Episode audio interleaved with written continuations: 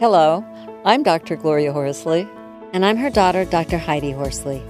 Heidi and I want to welcome you to Open to Hope Conversations, the podcast. We believe that the greatest gift you can give yourself after a loss is hope, using this moment to connect with others who have not only survived but thrived. So let's get started.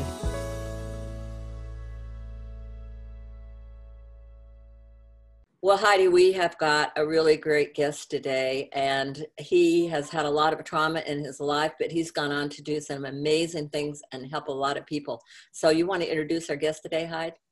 Sure, I'd love to. So, we're going to be talking about loss and life transitions today, and our guest is Larry Barber. And Larry is a minister, a licensed professional counselor, and a certified thanatologist. He is also an Open to Hope writer um, and, you know, he not only talks the talk, but he walks the walk, mom. Because in 1993, his 37 year old wife and his two year old daughter were both tragically killed in a car accident in Arlington, Texas. Larry has since gone on to write a book called Love Never Dies Embracing Grief with Hope and Promise. He also conducts grief support groups and seminars. Welcome to the show, Larry.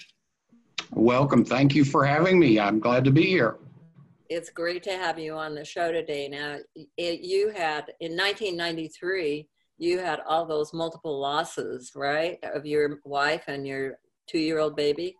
I certainly did. We were a family of five, and we were all involved in a multi-car accident that uh, took place, as you said, in Arlington, Texas. And as a result of that, uh, my wife died uh, two days later in surgery. My two-year-old adopted daughter, uh, Katie, uh, was killed instantly in the crash.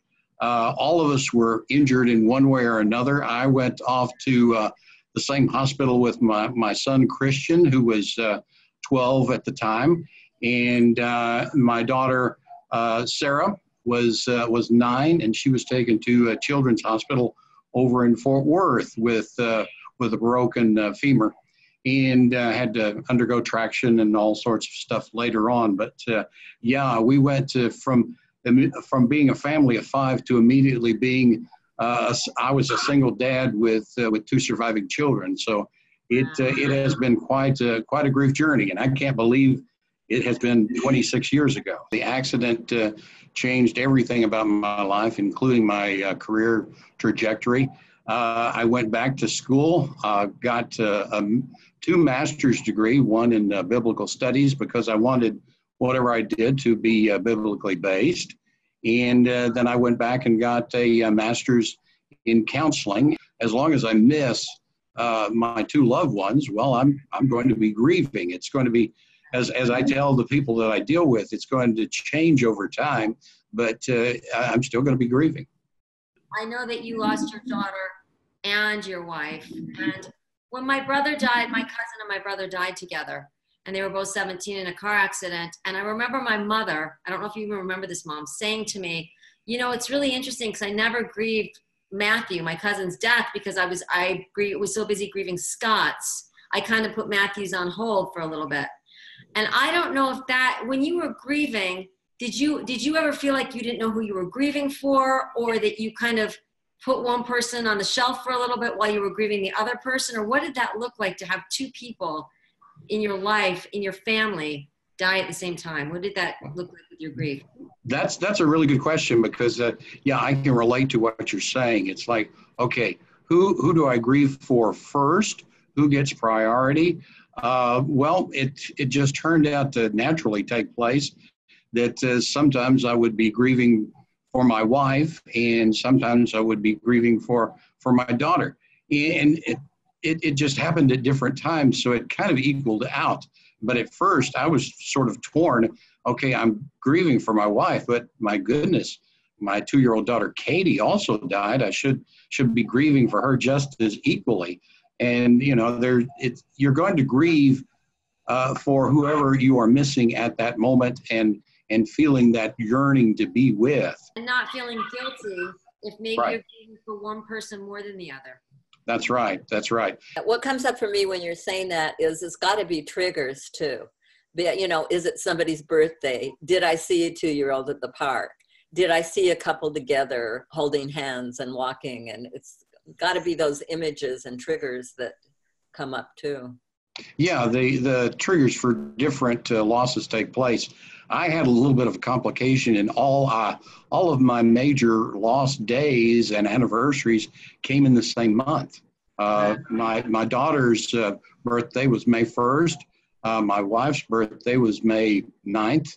And Mother's Day is in there, and the day of the accident, and the day that uh, my wife died in surgery, and then and then the funeral date. All of them are in May. So it's uh, I would I would have taken May out of the calendar if I'd if I'd had the power to. What do you do with May? What are suggestions for people who they're saying, "Yeah, I get it, I get it."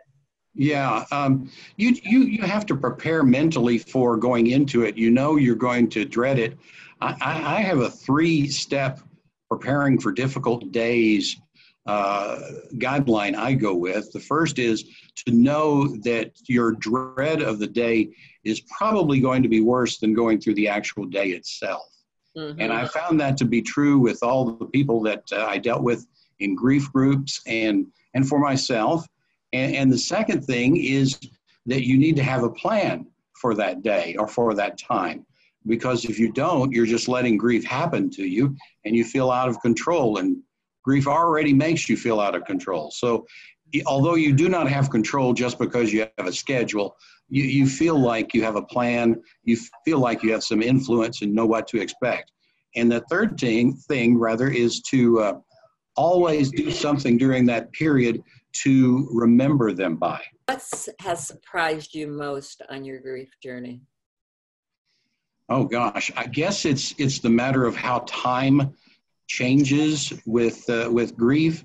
Uh, 26 years, that sounds like an awfully long time, and sometimes it seems like forever to me. And then there are other days where it seems like it was just yesterday. Um, and there are occasionally days that I have still after 26 years where it's like it's just happened. Mm-hmm. And, uh, and I feel some of that uh, grief coming in rather heavily. But that's, that's been diminishing over the years. And, um, you know, my, I, I, have bad days, but they're uh, fewer and farther apart. So that's, that's just the way grief works. What do you see all the, the people that you counsel, what holds people back most?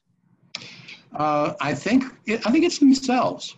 Uh, I think they are their own worst critics a lot of time on dealing with grief.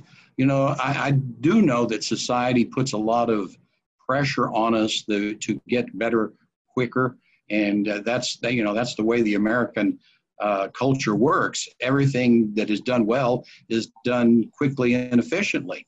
But nothing like grief, which is so messy, can be done quickly and efficiently. Uh, and, and so you, you just have to give yourself uh, some, some, uh, some mercy, uh, some grace, just as you would to anybody else. And I think the hardest thing for grievers is that they're sitting there thinking, not because people are putting pressure on them, but they're thinking, you know, I should be better by now. I, I something is wrong with me. Mm-hmm. And I think that makes it difficult for them. Right. I like that idea um, because we just we interviewed someone earlier today that said you know it, it, took five years before she really started feeling kind of in a in a better had a better footing in life i mean this is a journey and I, I think that people get in trouble when they start to like you said larry criticize themselves and say wait a minute why am i not over it? Why am i not through it? It's you know and it takes a long time especially the identity piece. You know, I, I worked with 9/11 widows at, that that were that lost firefighters in the Trade Center, and what we found, and this might not be a surprise to you, uh, they lost their spouses early, like you did, and they said that it took seven years before they completely embrace their new identity. I would think that that would that would certainly fit. Uh, it took me a long time to uh, to know what to do with that wedding ring, uh, to to you know, still talk with people and say that I had a wife. Uh, I mean, I still say that I have a wife. I feel like very emotionally still that I do have a wife, although she's not here physically. Uh, I am I am still connected to her. Uh, that relationship uh, did not die along with uh, with her when she was killed in the crash. Do, do you have any advice for parents out there that are now finding that they have to parent alone, as you did? Because you had two children, nine and 12, right? Yes, yes, and uh, and I had one of each. I had uh, had a boy and I had a girl, and of course, being a, a boy myself at one time, it was easy to know what boys needed. Right. Uh, it was not so easy for a single dad to know what a nine-year-old girl was going to need uh, in her growing up. And so I, I had to depend upon a lot of uh, female family members and friends at church, uh, people who took an interest in us or, or I could talk with uh, when things came up. And, and uh, we also tried to find Sarah, you know, folks that she could talk to when she couldn't come to dad with, with her girl stuff.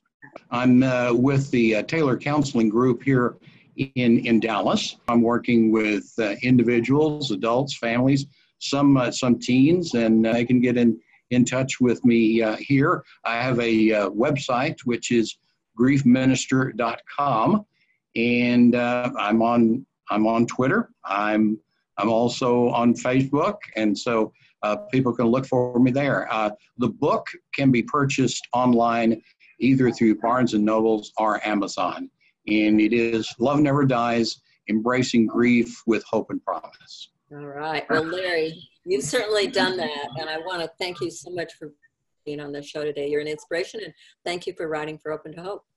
Well, thank you for inviting me today, and, and I appreciate the opportunity to reach out to mourners there. Thank you, Larry, and thank you for uh, being a great example of how, despite multiple losses in your life, you have gone on to find hope again. I'm Dr. Heidi Horsley.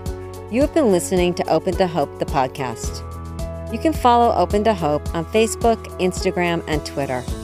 To learn more, visit us at opentohope.com and go to Apple Podcasts to subscribe. I'm Dr. Gloria Horsley. Join us again next week for another Open to Hope conversation, where we invite you to lean on our hope until you find your own.